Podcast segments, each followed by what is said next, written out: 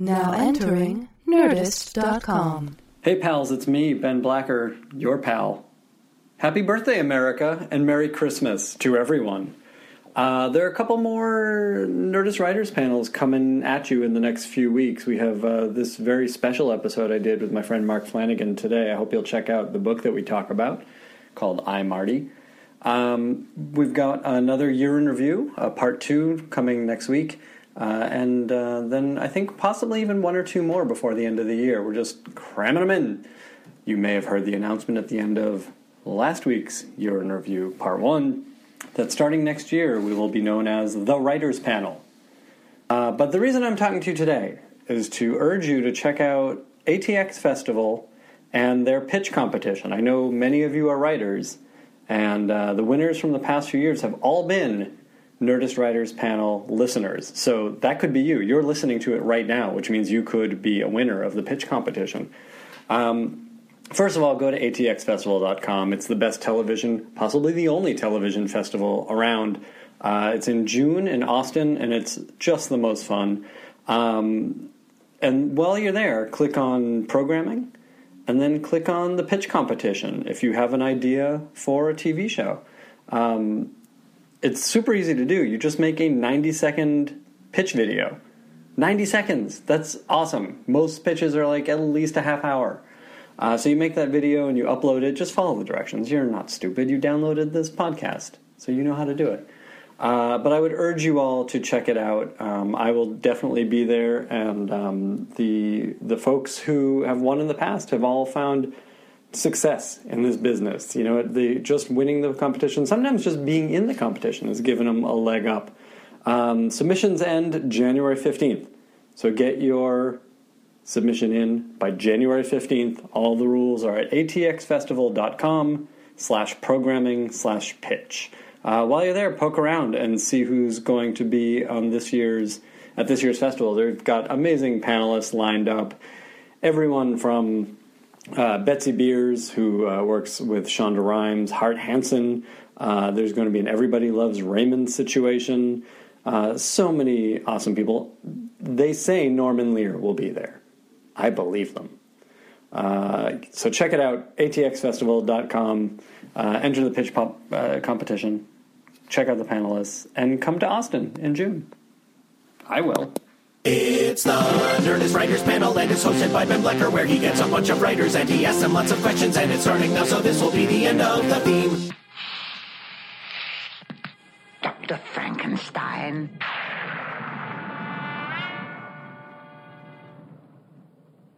Fronkensteen.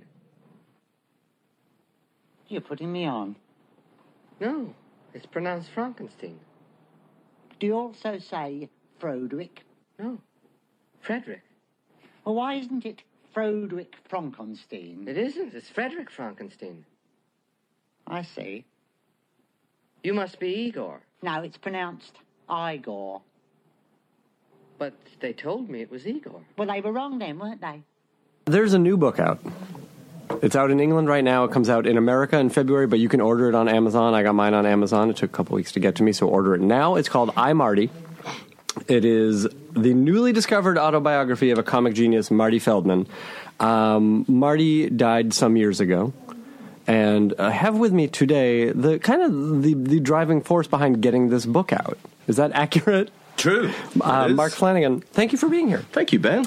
Uh, if you know Flanny's name, and you probably do if you listen to this podcast or Pete Holmes or any number of other podcasts, I've only done two, for God's sake. but for anyone who is on the comedy scene or the music scene in Los Angeles, uh, you are also the man behind Largo, which at this point is an institution, it is 20 years next year. uh, I'm institutionalized. a scene maker. Well, Uh, but thank you for being here. We want to talk about this book. yes. Um, and I think the first thing to talk about is why you are here. yes. Because you are like you brought this book to the people because of your relationship with Lauretta, Marty's Right. widow. Yes, who was a big Largo kind of. Um, she was one of our biggest supporters from the beginning. And I met her the second day I opened Largo. She walked in uh, to see a show, and she was with uh, two very gay men. And I I just and she was dressed like a crazy Arabian, like she had a headband, and I was like, who the hell is this nut job? And then I kind of made fun of her, and she said Feldman, and I said I. Yes. and she goes, I should be on some sort of a list, I'm sure. And I said, I'm sure you are. And I said, it's a pity you're not Marty Feldman because he would just be able to walk in. And then she goes, I'm his widow. And I had Why did you pull? it was only Marty Feldman I knew. It was the only I didn't. I could have said Corey. That's I could have so said just as easy as Right, you know. exactly. And she and she kind of looked at me like and and uh, and so then afterwards she came up and, and I said, hey, listen, I, I'm really sorry. I didn't, you know, I wasn't trying to make fun. And it was ten days. It was ten years to the day Marty died. It was December, What was she doing? and she just at wanted. the club. She, she was at home, and two of her gay friends said, "There's a show at this new place. We got to go. We'll see if we can get in." And you say that you're you say that you're Lauretta Feldman. You'll get us in.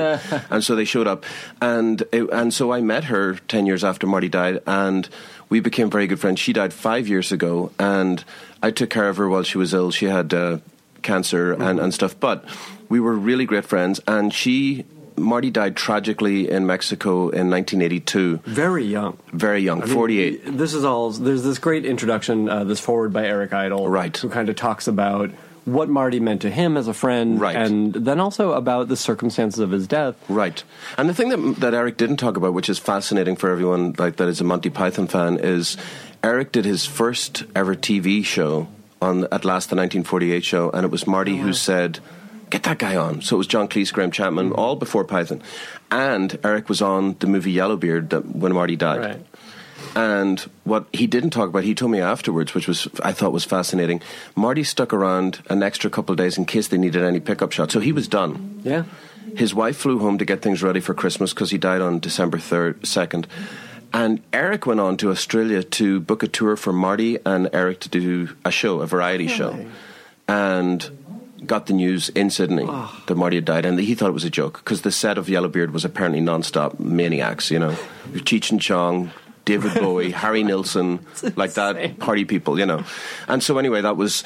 And so anyway, Lauretta you know, over the years, I, I asked her for a photograph for the menu cover of Largo for Marty, and I was very kind of like, you know, I loved her, and it was very, um, our relationship was like, I would let her talk about things, but I wouldn't pry. And then after a few years, she would just like, the more I got to know Marty, I saw his TV show as a kid, and then I didn't see Young Frankenstein until I was in my 30s, but Well, that that's the thing I Yeah. Mm-hmm. want to talk about, and I apologize. I'll interrupt you a bunch of times because I want to sort of dig in on Yeah. some of the stuff. But you know, growing up in America, I think we know Marty from the Mel Brooks movies, Yes, pretty much. Like right. it's primarily where we know his face, which and that face, dear God, yeah, exactly. he makes great hay of it in Yeah. the book, which is Great really face for radio. Yeah, um, but uh, you know, he was much more prevalent in England. I mean, Right. as a writer and as a comedian and as an actor. Yeah. That I feel like, you know, you talk about.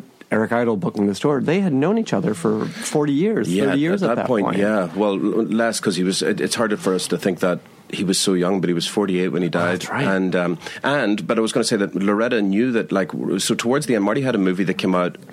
And it didn't do terribly well, and then he went back to writing. And so he was writing this book up until he went away.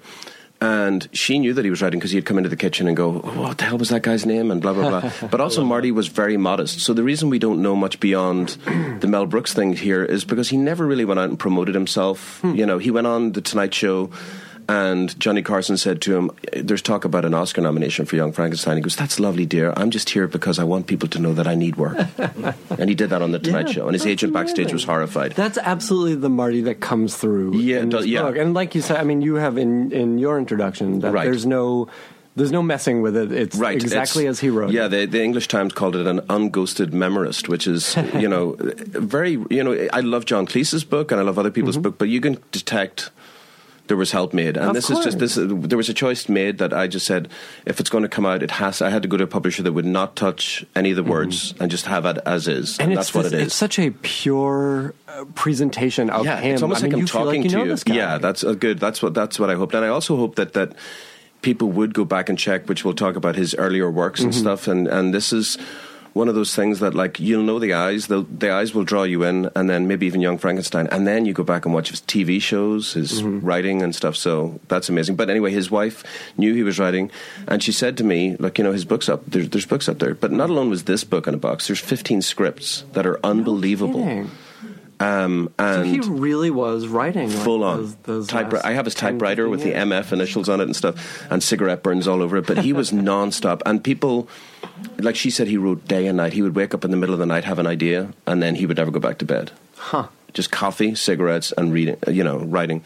So, but so anyway, she. But the reason that she didn't, she. So the the reason the book happened was, she said, look, his autobiography's up there, and he was working on it, and she goes, I saw it and I didn't read it because I don't want to know anything I didn't want to know, and and then which is the tragic thing for me because it's the half of the book, the second half is a love story to her. It's you know, it's an enormous love letter. I know, I mean, and so she never got to- we should say like there's great stuff about growing up and all of that, Right. but when you get to '60s London and working for BBC and all Right, this stuff, right. Uh, he's having these wild times, Yeah. and then Lauretta comes in. And he becomes this grounded Yeah, totally. guy. He was a maniac. It's really funny. yeah, and he he described in a son interview like he found that- an anchor. Yeah, he, that's exactly what he said in an interview for, um, I think it was Penthouse or one of these things before he died. He said that he lived life and then he was born when he met Lauretta. That's, so, that's 'cause- lovely. Yeah, so. But um, and you know she was a driving force too. She produced a couple of uh, his stuff, and she was very instrumental in getting the Pythons together as well. It was her Mm-hmm. That reached out to Terry Gilliam to come from America to do Marty's TV Yeah. show before Python. That's really so. neat. He had a show called the the Comedy Machine, the Marty Feldman Comedy Machine, and Terry Gilliam did all the opening sequences, and then. That was in the works. So this other show that Marty, his first ever TV show, was called At Last, the 1948 show, which was John Cleese, uh, Graham Chapman, Tim Brooke Taylor, and Marty, and it was Marty's first thing. And he was a huge writer, and they were like, "You should do it." Yeah. And David Frost said, which is in the book, Yeah, which I his- love this bit. He, it's his eyes are too grotesque for the public. And then they tested the pilot, and it was like through the roof. Marty's wanted the star. more of him. Yeah, more of him exactly. And he was just a bit player. But but that show, um, Terry Gilliam did the you know the graphics for it, and, and it's all available. You can see it on YouTube. And for years, which is this is really funny. I was going to tell you that for years um, they were missing the pilot episode and the last episode, Hmm. so they did two seasons. And when I found the book, I found film of the time. So I give it to John Cleese, and now they're going to release the whole series. Oh, that's but they were missing the pilot, and it was in Marty's ga- roof uh, attic for, for forty years. Of course it was. among other things. what, um, what was your? I mean, I think for a lot of young people here, we couldn't pull the name. Right. You know, when we hear Feldman, Yes. like you say, it's we don't go to Marty Feldman. Well, and then the thing is that anyone, so I'm 50, anyone um, my age, or um, definitely older than me, Marty, there was two channels. When you grew up in the British Isles, because I was Northern Ireland, Mm-hmm. there were two channels on TV, and one of them was BBC One, and then years later there was BBC Two and ITV. So ITV was the competition. And Marty had two TV shows called just called It's Marty, and they were the biggest thing. And it was before Python. It was Mm-hmm. Were they sketch shows? sketch shows, and uh, the writers were Graham Chapman. You know all the guys from Python, Yeah. and but primarily Marty was the writer with his writing partner Barry Took, who he did Round the Horne with, and um, this thing was after the 1948 show and became an overnight sensation, and like everybody just went, "Oh, okay, so that's a Beatles kind of thing," because he Yeah. couldn't go anywhere, Yeah. and um, and they would show it, and and then people would just like in streets would quote some of the lines from the sketches, and so it was one of those things that like, and again there was only just a little bit of radio. Radio was dominant then, but like very little TV, so those things made a huge impact. Mm-hmm. And then for Christmas time and for years afterwards, they would sh- rerun the series. And so, as a kid growing up, I that's the only Marty that I knew. Mm-hmm. But there was also horribly bad fucking TV over there, like Benny Hill, which is funny for you. But as a kid over there, I was like, "Come on, are you fucking kidding?" And so his thing came through with this intelligent writing and like making fun of the Church of England and all this stuff. So it was a very he had a great sense of anarchy about it. So anyone that had a different mind would be like, uh, almost like the nerds, the nerdist uh, thing that like you know people have a, a view on it, and it's like there was a collective, and, and the it really collective. is. I mean, yeah. it's it's. It's sort of if, if you like Python, Yeah. it's the tone of that stuff, And- and honest- but it's people- filtered through right Marty. and people don't know I mean, people love Python and stuff, but they don't know the connection at all. And then he Mm-hmm. never he never toted it. No, he loved those guys. And Eric in the book, and even Terry Jones recently said that uh, when they came to do the Hollywood Bowl and all these shows, Marty would have parties for them, Mm-hmm. would introduce them to anyone that he knew to try and help them get their careers further on and stuff. So he was very supportive, but never really touted that he was instrumental in He- their, he- you know. Uh, he downplays everything. Yeah. which I think is Which is lovely, I mean, think. it's, it's again, it's so his character, Right. it's so his personality Yeah. comes through in this. But Yeah. he says like you say, people yelling out lines or saying his name in the street, and he says it happened once or twice. Right. It had to have happened all the She's- uh, time Lauretta because he's said- unmistakable. Lauretta said they would go to the airport and it would be the the, the, Yeah. the flight attendants would do it. The people at the, the you know at the duty free store store, and and then also Marty was like very shy, but people would just approach him in a way that like is similar to like Jack Black or hmm. some of the comedians that are more physical here. Mm-hmm. That they felt like they could touch him. Whereas John Right. Cleese would be so tall that people would be like, okay, Well, well, very hello, sir. intellectual, right? Yes, and even as goofy as he would get, but Yeah. people would be standoffish from him, and he was standoffish. But Marty was just like hugging everybody, and and after a while that wore itself out. I think you know. Well, there is. I mean, even in the movies that we all know, Right. some of the later stuff, he, there's such a warmth. Yeah. there. That's the fascinating thing because, so as I said, I didn't see Young Frankenstein until you know when I first moved here, and and it was kind of. I couldn't believe it. I was like, oh, this is great. This is black and white and all that stuff. And I didn't really know much about Mel Brooks, but reading Marty's account of the movie and the fact that, like, the first scene he ever did, he was knocking on the door as Igor, and an actual earthquake struck in LA. Oh my! and everyone was running for cover, and he thought it was part of the whole Right. thing. And then he also thought, no, no, no, no, they're, they're winding up the new guy. So I know what this is. And shit was falling around him, and he's knocking and knocking, and people were like, and finally Mel's like, we shouted cut 20 minutes ago, Marty. And, you know, so all that stuff in the book is like, I think is fantastic. And then also, when he later was doing his own movie about God and, uh, and the evangelical movie was called In God We Trust, John Lennon and him had a conversation, and he said that John Lennon was just quoting his TV show to him. And he said he would drive Yoko Ono crazy. Well, right. It's like you say. I mean, everybody grew up on Yeah, it because yeah. there wasn't that much stuff, Right, there and wasn't. it really broke through. And there certainly wasn't any quality. Not in, there were there were quality, but there wasn't that much quality stuff. So anything that had that bite to it, like you know, or the left of center thing, people really gravitated towards. Mm-hmm. And it was the late '60s, right. so Right. Anything a little subversive, anything in. different. Yeah, yeah. Something daring. That's, that And Marty, you know, it. also that's not in the book, but maybe yeah, it is actually in the book. I haven't read it in a while. um, I, I finished putting it together about three years ago, but there was a huge trial in England, which about a censorship thing for Oz magazine, which was like a very political lefty lefty paper, and Marty went to court and testified on their behalf out of the blue, and they were like, "What?" Interesting. and because of him they changed the censorship laws in England. So there's all this stuff like, you know, that I didn't I had no idea. I had no idea that he had I was wondering why he had such a big gay following and I thought that has to be Lauretta because she just loved, you know. And it wasn't it was because the show uh, Round the Horne that he did, which was the longest running uh, radio show and it was a weekly up thing. They had two gay gar- characters that Marty wrote called Julian and Sandy and that became um, just a total gathering place for gay people to come see it live at the Paris Theatre in London and, and stuff. So and that just through his career followed him. Everybody Sure. followed him, you know. So Uh, let's talk about that round the horne, which uh, he makes. It's sort of the first, the first big hallmark, Right. in the book of him finding success, right. Well, in the early days, he was doing the, the music hall circuit and trying to make his way, and Mm-hmm. Which is so it's fucking foreign to us. I know. It's so interesting. Oh my god! Like going off with a couple who do some sort of weird variety act, and then they end up trying to molest him, and that's all Yeah. in there. I mean, over a period of weeks. Weeks. It's they take him with them, And he Oh my tells his God. mom, "I'm off. I've made it. I'm going Yeah. to meet this couple. that We're going to do shows." And then first night they're in a tent or something, and it's just horrible. Oh, First Back the wife, car. then the husband. Yeah. go after him. And it's then insane. And then so, but the funny thing is, then he got when he finally got writing and confident and, and stuff. Well, he he was a published poet at the age of fifteen and met Dylan Thomas, Which and he had yeah Dylan Thomas introduced him to an editor, and they published him. And then Marty.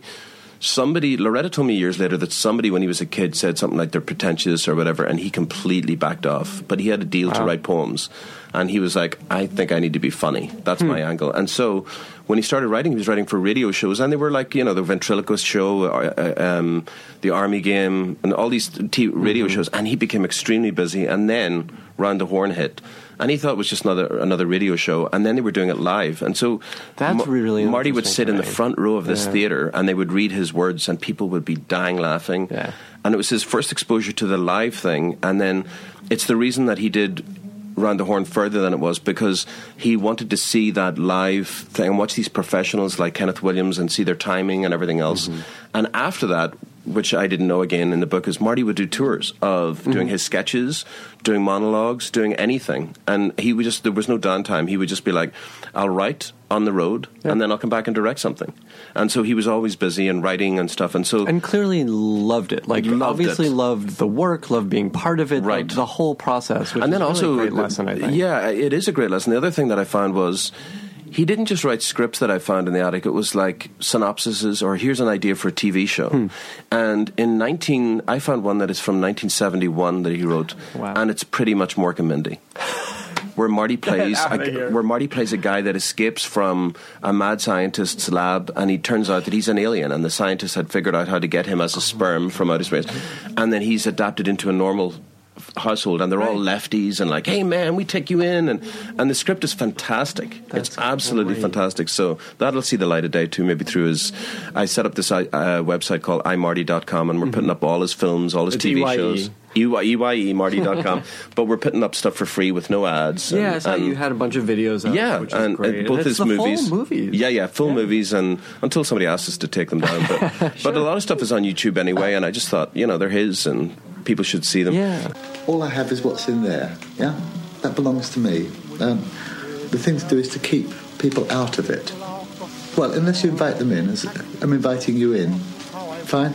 But that's as a guest. You can come into my head, uh, but my head is private. It belongs to me. I must fight to keep control of what's in there and not let other people get inside it and march all over it. You know. Um, so that's the reason, really. Um, that I write for me it isn't serious. You know you write because you think it's funny you know and it isn't a business you know. Business is something else you know business is something your agent organizes afterwards. You started out as a writer. I am still a writer. Um, I I want a trade to fall back on when my looks go.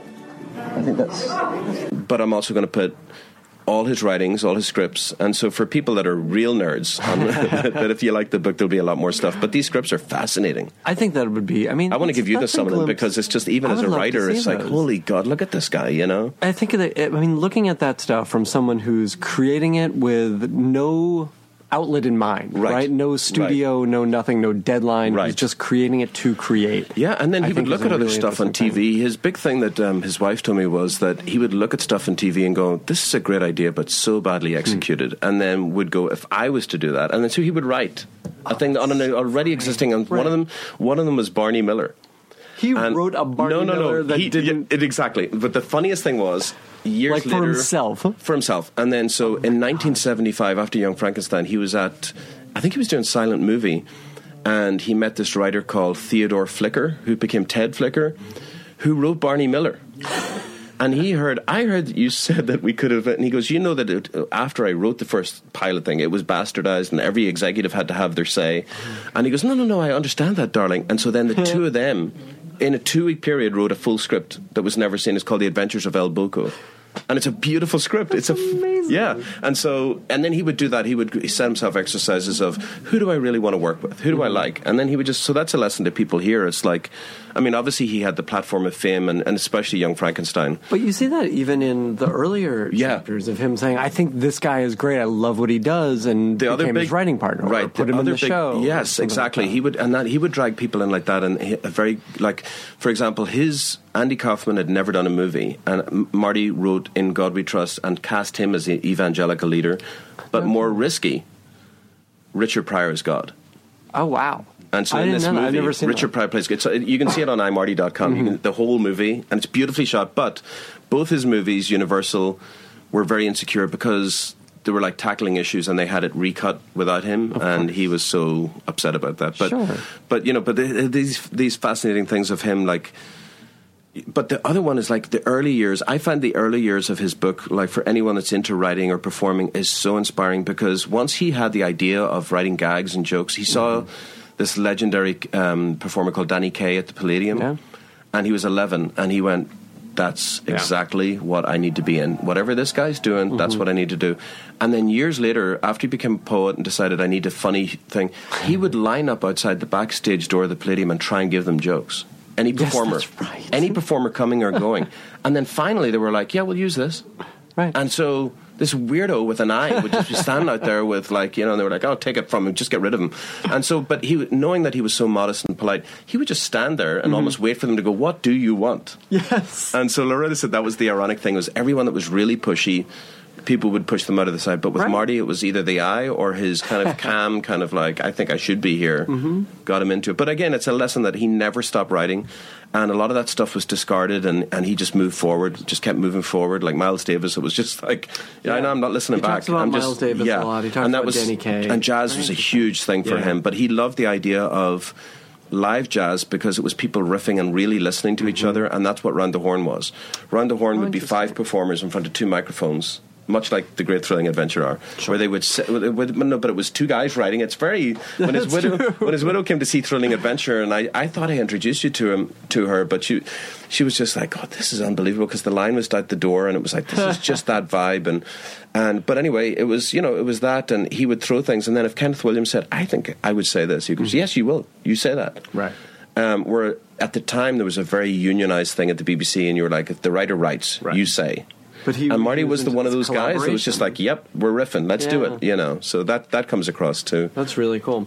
Um, I want to talk just about some of the sort of technical things of Yeah. like finding this book and then how what do you do next because you want to put it out in the world That's funny. So Lauretta had said to me, with any of his writings, if you find them interesting, and listen, by the way, I had no game plan to be in the Marty Mm-hmm. Feldman business, even though I knew that she was leaving everything to me. Mm-hmm. You know. Um, and it wasn't it wasn't financially a lot. It was a house that she was in debt to and, and stuff, Mm-hmm. but beautiful house and everything else. But I never thought too much about his writings and stuff. And it was six months after she died before they were renovating the house, and you know that I found the boxes and stuff, and I read it. And so when I read this, I was sitting on. Uh, I think I said it in the introduction, but I just grabbed a pot of tea, sat outside in the garden while they, these construction guys were banging and bang.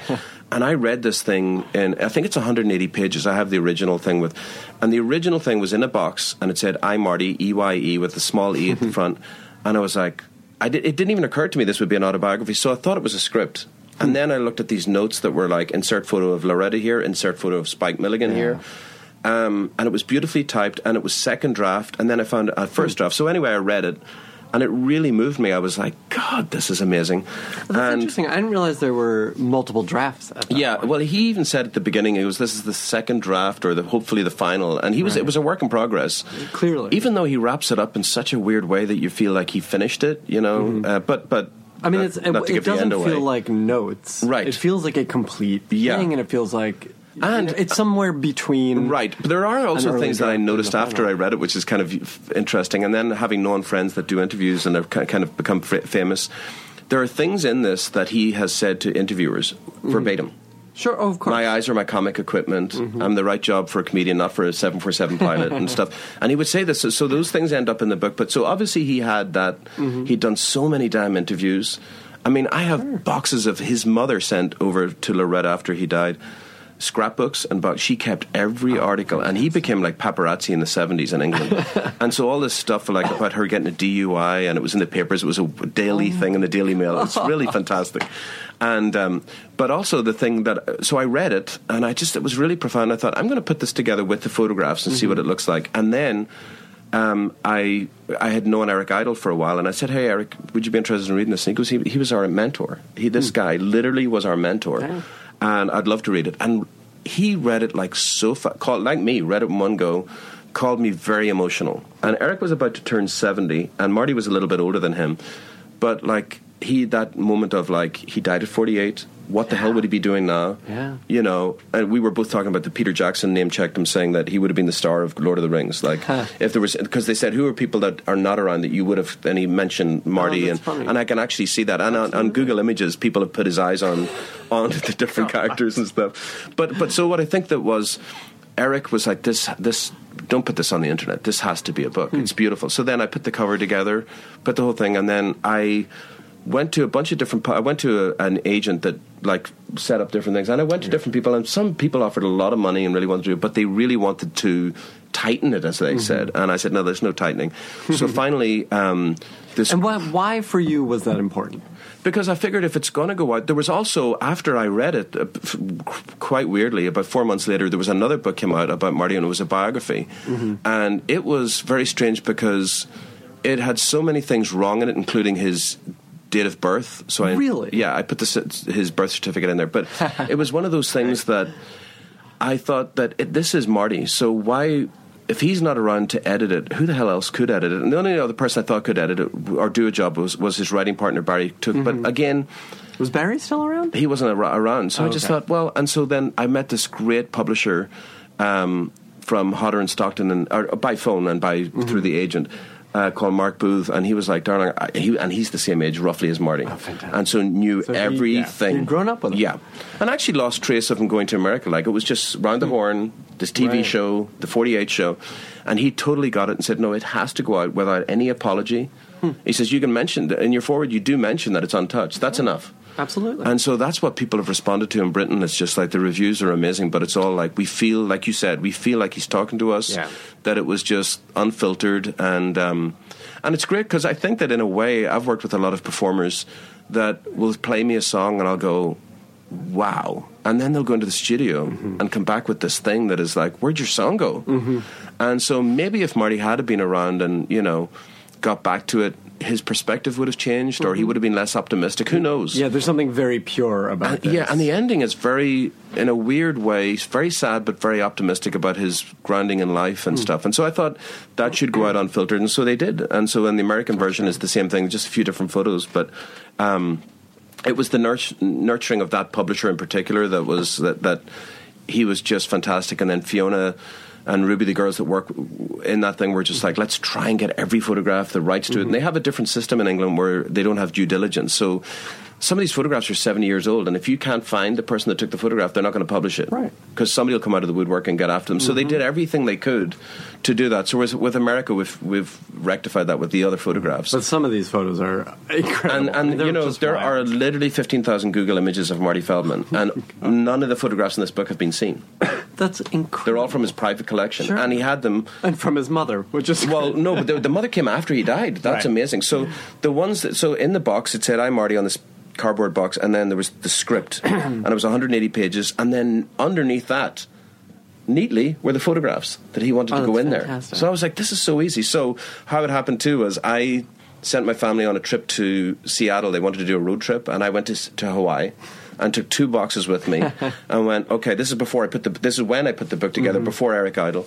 And I was sitting on the balcony of my hotel and I had it all lined up and I ordered room service. And this is amazing. This is really fantastic.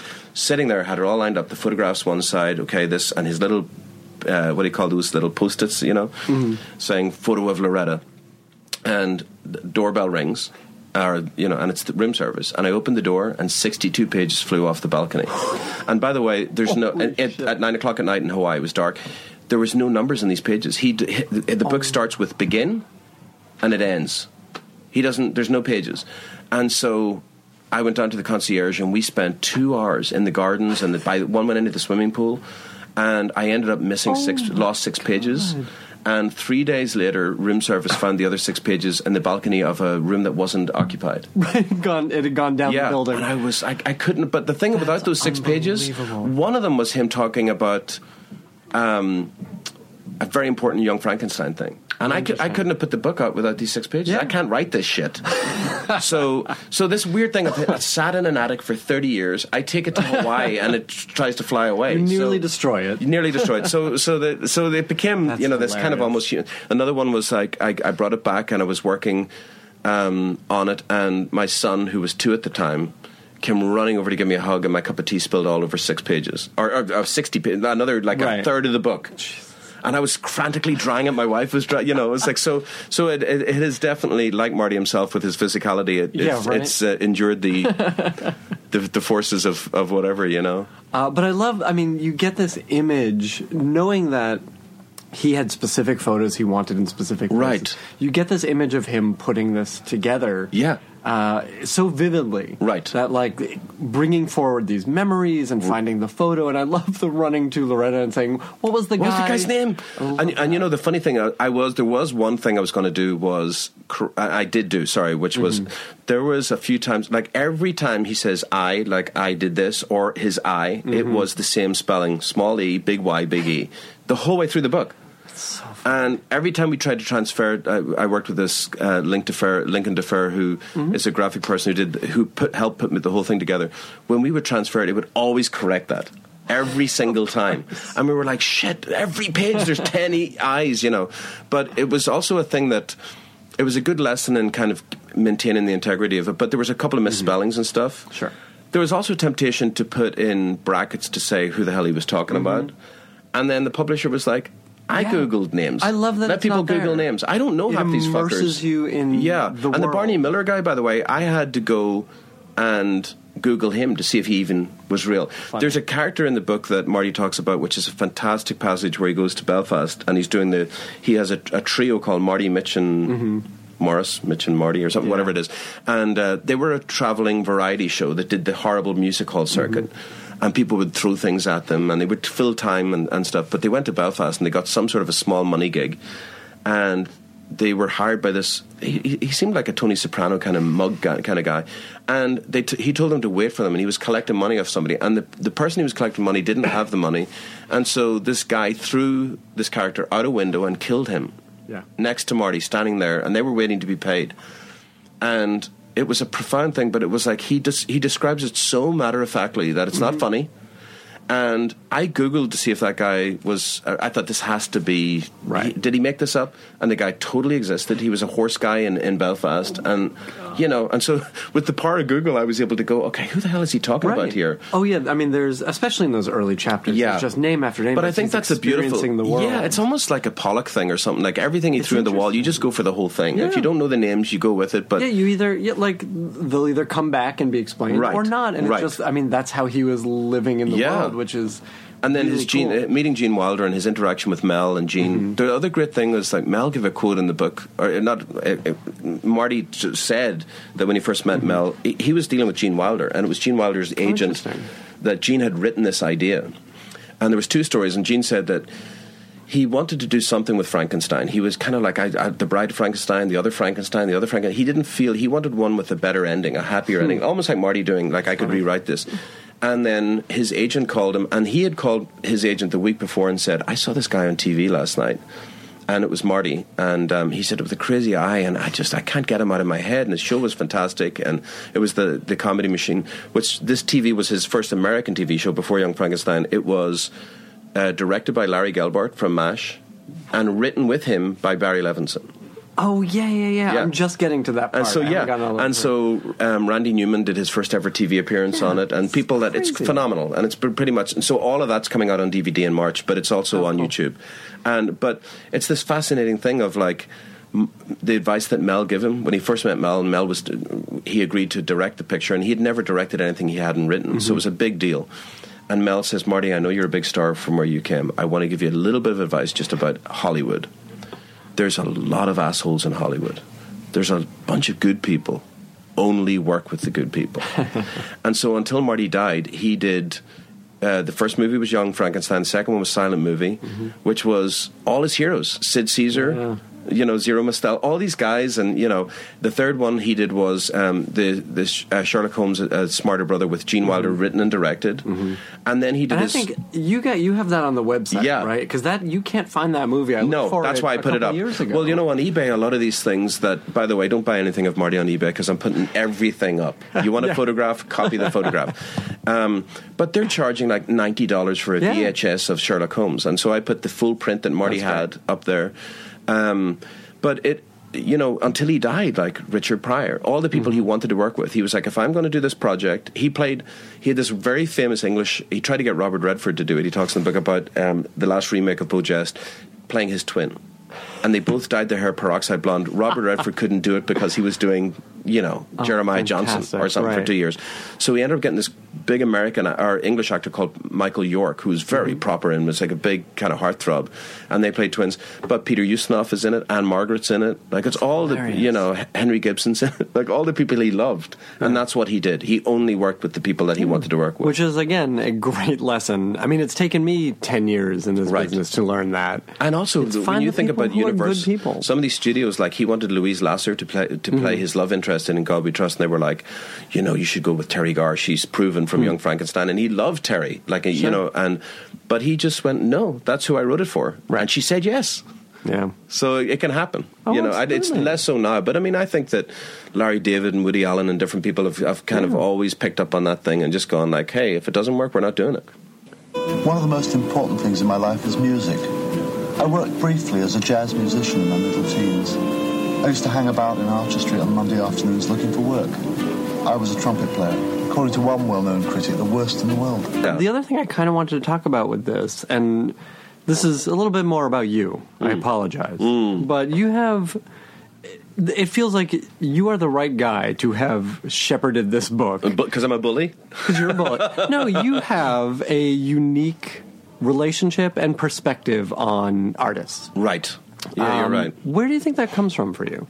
Um, I think it. I, it's hard to know. I, th- I think that you know when I was a kid in Belfast, we moved around a bit, and then I mean in Ireland, we moved from Belfast to Sligo, and I met a lot of different people. But I would see people who could play guitar and sing, and I mean, and really good looking people. They had the whole package. And they would just be like, "Nah, I don't want to go to England or America. I'm just happy to do. You know, I'd rather be a nurse or or whatever they were. You know, whatever job, civil servant job, and and use the performance as a love thing. So I feel that I'm I'm able to see that people who are you know don't push the people who are not commercial, but like there's a room for everybody, you know, and um, there are definitely people who played at Largo over the years that like like Jon Brion. Four people never came to see Jon Brion before he played Largo, and Yeah. he's the first to say this. And he was very reticent to book, but I just saw his talent playing with somebody else, and I was like, it's the classic Kevin Costner build, and they will come. and, uh, and and so when Jon would start to play, that was that gave us all of us a lot of confidence because people who never had a draw, we would cross pollinate shows at Largo. So Aimee Mann, who was well known, who Jon was producing, I said to her, "Why don't you come and do do a couple songs?" And people love playing with Jon because he knows every mm-hmm. instrument and he can or every you know, and so. I think that's part of it, but also part of it that I know I sense how hard it is to to go on stage as a performer. You know, Hmm. you and I can walk out there and for twenty seconds go, "Hey, this is the show and it's great," and blah blah blah. And we look into a void and don't focus on anybody. Yeah. These people are getting up and talking about divorce, Mm-hmm. about abortions, about the most personal things in life, and so any way that we can get them on there, it, it- you know. And I just love performers. I really do. Like I just I love writers and performers because I kind of feel like through thick and thin, those are the people that are going to keep us floating, you know, mm-hmm. with their observations and whatever. And as a kid, I saw this comedian mm-hmm. called Billy Connolly, who's a legend. And in Belfast, things were fucking grim. And this guy was the only person, Van Morrison, who was from there, wouldn't play there. Hmm. People would play, and there was immediately a bomb scare, and they would cancel. Right. Billy Connolly was fucking defiant, and he would come and do multiple nights and stand up there and make fun of everything. and so through that, I was like, that there's some. I, I never thought that because I was I went on to do like studies psychology and all sorts of shit, uh, but I didn't think that I was going to do this. It was just one of those things that this popped up, and I went, "Yep, that's that's." So next year it'll be 20 years of me doing Largo. It's unbelievable. 2000, yeah, and um, and I feel like one of the things is just kind of like I know my my place. I, I can kind of get people up and then I disappear. Like you don't see me backstage a lot at certain, No, sh- you know. um, definitely not. But for the right people, I'm back there. Uh-huh. You know, for Jenny Slate, who has chronic di- diarrhea before a show, which Gene Wilder had too. He would literally, Oh, Lord. yeah. So I would, I'd be there with extra tissues, is what I do. or, or for Zach, who would just, or Zach and Sarah Silverman, Zach Galifianakis and Sarah Silverman, literally knowing they have a show for months, walk in the back door and go, "I have nothing," Right. and I go, "Of course you do." And then we'd sit down, and then they would be scribbling, scribbling, scribbling. And of course, they have something, but they're just, you know. And that's the great thing about Largo is I've ki- kind of cultivated this thing of we're trusting you because you're funny, and you mm-hmm. have something, and we're going to get it out of you, you motherfucker. Mm-hmm. So it's not a set list. You come on. People Yeah. have done set list stuff, but they come on and they go, "I've got a couple of ideas," and try it out. Yeah, You and that, it feels like that's that's always been the way. Yeah. which is really interesting because early on, it could have become just another comedy club, right, or another well, music. No, absolutely. It could come out another Where you music. play club. your set It was. I talked about this before, but with the. Um, the music thing, I tried to do something different because it was too. The old Largo was only 120, it only held 120 people, so it couldn't compete with some of the bigger venues. Yeah. So my unique was a thing was tiny stage. You to- totally tiny, and also very minimalistic in terms of PA system. But it didn't need much because it was a small room. Right. But in, I couldn't compete with any of the other things. So what I would say to artists is. Don't do the hits. Mm-hmm. Do try new songs. Try songs that never made a record. Do whatever the fuck you want to do, And that became a thing. Like I couldn't believe it because I didn't think that's not what happened. And so people like Michael Penn, great songwriters, Elliott Smith, all these people thought that they had to play the record. And when Elliott would come in and go, I love the Kinks, I'm just going to hmm. do that. Or I love Big Star, I'm going to do Right. six Big Star songs. It really freed them up. And then when they did do their own songs, there was a different approach because it was less pressure. And so that's, even though it's moved into a bigger venue, that has kind of That's still there. Yeah. For sure. It's it's a and also I learned a lot you know getting back to the to Lauretta but I learned a lot from her because she was the same with a lot of these talents you know mm-hmm. she also like there was a stage show of Round the Horne there was different things that she you know curated and, and kind of worked with forcefully and she was not to be fucked with like she mm-hmm. preserved everything about Marty but she I learned a lot from her in a sense of like she would throw parties and have people over and she would just have the right gatherings of people like mm-hmm. you know and and just letting people talk and just idea and then you know at a dinner party people would be, well, you and I should do a show mm-hmm. and so if it was Greg Proops or Paul F. Tompkins or Jon Brion or Paul Thomas Anderson or Matt, all these people that knew her that would go regularly to her house for dinner there was that thing of like seeds have been sown Sure. and so he'll take care of it just, Yeah. just go you These know sort of unusual or unexpected combinations. Yeah. But where we all have something in common. Yeah, and so last night we did this show with this singer who's been performing at Largo for many years called Nikka Costa, who mm-hmm. is fantastic. And she wanted a trick, she's always a funky, like, she's really like a great entertainer, but she wanted to put on a gown and come and sing with Fantastic. strings. Uh-huh. And she was quite nervous about it, and it was. Within the first song, everyone in the room was standing clapping. Like it ah. was just, and it was very emotional, Stunning. And I was very happy about it. Now she wants to do it on a regular basis, but things like that, she had never done it before. This is the place that you can mm-hmm. do that show. You mm-hmm. can anything that you haven't done before, you can do it. Yeah. You know, yeah. There's every, any night of the week. There's Yeah. something really interesting going on. It is funny because you and I have known each other for so long, and you know, there's there's shows that you will come to, or you that you. And then there's this whole other life of shows Yeah. that all those people come to. But like the thrilling adventure, There are many Largos. Yeah, but the Paul F. Tompkins thrilling adventure, you know, Mm-hmm. uh, Sarah Silverman, those are the shows that have kind of grounded that, that, that have paid Sure. the rent, Yeah. but also and uh, created a community. since before you moved right Coronet. but have but ha- you know but like have have made a community from the old Yeah. place they still around and, and stuff but there's other shows that come and go and a great bunch of people who don't know us really and Yeah. it's just fascinating really to watch that and go oh yeah it's a it's a theater Before we wrap up, is there stuff uh, coming up at Largo next year that you want to talk about? Uh, we're wrapping up the, all the Christmas yes stuff. Um, there- stuff I you're just- excited about? yeah I'm really excited about some of the shows that we have s- still going but like um, Ben Schwartz and Thomas Middleditch do an improv thing that is just so I hear it's unbelievable. crazy good. and then also another one that is, a, I think it's a podcast. I hope it is, but it was. But it's a live show from that has been in the East Coast for so long. Jenny Slate and Max Silvestri and uh, Gabe Lieb, Liedman. Um, Do big terrific, and it's coming in January. It's sold out really fast, but they're going to do a, a regular thing too. Um, so in in that sense, and then it's just like the regular shows that you know you have- is improvised Shakespeare coming back? yeah, they're doing. Uh, I think it's the first Monday of every month. So January, and February are sold out, but there's tickets for March seventh, I think. Okay, good. Um, but things like that, I think, are very. They're. It's so great. I wasn't always a fan of because there's like everything else. There's a lot more bad improv than there is good improv. But in the hands of people you trust, it's fantastic. Oh, you know? absolutely. You, So- get Middleditch. yeah, You get Schwa- I mean, and these Paul are, F. Tompkins show Spontaneation. Um, Jesus, I don't know if I said that right. Um, you actually. but did. again, it was one of those things where he came to me, and he's one of my favorite stand-ups ever. Yeah. And I keep waiting for him to go. I want to do that, and then he comes to me with this, and I was like, so I sat with him, and I was like, okay, well, we did Varietopia, and I loved that. It was a full-on variety show, but was so much work for him. Um, when he came to me this, I was like, okay, because it's you, we're going to do improv, and it has become fantastic. yeah, I know? love the fans are all coming out, and it's always Yeah. a fun show. Yeah, and also he's cross pollinated beautifully with Thrilling Adventure, which is such a staple of, of our lives. But he's using those people, Yeah. and they're so fucking We had talented. so many great improvisers Yeah. who were stuck saying our stupid words. Yeah. So now they actually but get in to be great. 2016, I won at least two or three Beyond Beliefs. Oh, boy. Yeah, so we got to get no pressure. All right. The book is I Marty, E It Y is. E. and it's coming out in America on Rare Bird Yes. uh, literature, and uh, You can get that's it through February 22nd. Amazon. I think you said you can pre-order it now. Yeah, and and a friend of mine just ordered it on Amazon.uk and got it within a week. Well, and you, So- like I said, I got this copy from regular Amazon US, and Oh, you it did? must have come from England. Yeah. Oh, yeah, So good. you can Excellent. you can get it now. It's a and it's great only twenty dollars or something I for think, you know? comedy fans. Yeah. It is. It's it's a great book for people who are fans of television, of writing. It's a great book, which is why I wanted Right. to have you on to talk about it because it is such a a pure look at a time that uh, so many of us don't know about. Right. but that was so recent. Yeah, and and you know, um, I asked uh, Eddie Izzard because he's a big Marty fan Mm-hmm. for a quote, and he now this is just the non nerd in me, but like he gave the quote. Like, did I send you the quote that he No. sent? So he said that if um, I'm, you can read this afterwards, I'll give it. You can put it on the, the Eddie Izzard's quote. Pretty much, if Monty Python are the um, Han Solo, Luke Skywalker, he names the five. I don't even know who these people are.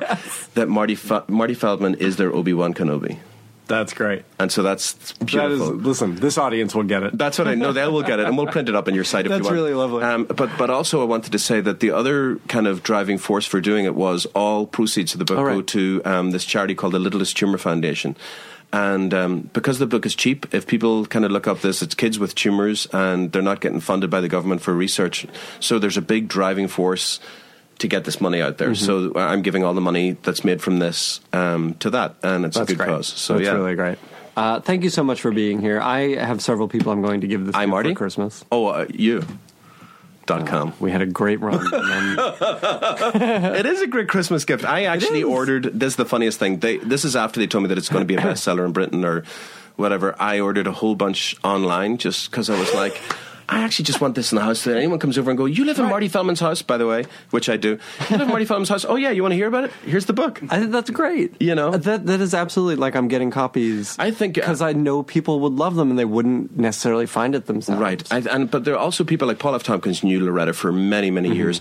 So there's people that I've given it to because I only got like the first rush of copies and stuff. Um, but I think that some like George Saunders, the great writer, Mm-hmm. read it and was blown away by it, uh, even as a writer. And, he, and Yeah. so he's putting a blurb and It'll be on the back of the American cop, copy. But it was such an honor for me because Lauretta's uh, intent for his writing was put it on the internet and see what happens. Mm-hmm. And and then it was kind of this publisher in England and Eric Idle going, no, no, no, no, this is this is a book. So Well, it's it great. seems like everything kind of came together. Yeah. for it to work. To, Yeah. Anyway, so take uh, risks, everybody. Get out there and do it, and fucking take a risk. You heard it here first. And don't Merry go to Hawaii Christmas. with your risks unless you're secure. What is wrong with you? So people with the wind. Ladies and gentlemen, Mr. Marty Feldman! Let's hear it for us. Yes! Hey, Kermit, Kermit, Kermit. Thank you. Um, the big thing on this show for me has been meeting my favourite Muppet, Oh, thank you. Cookie Monster. Hi, Marty. I don't know what there is about him, but there's, there's something.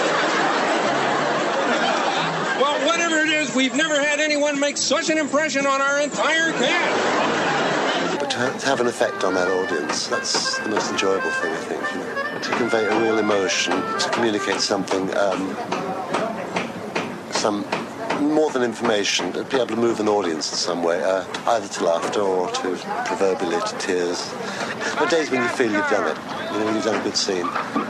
You know it.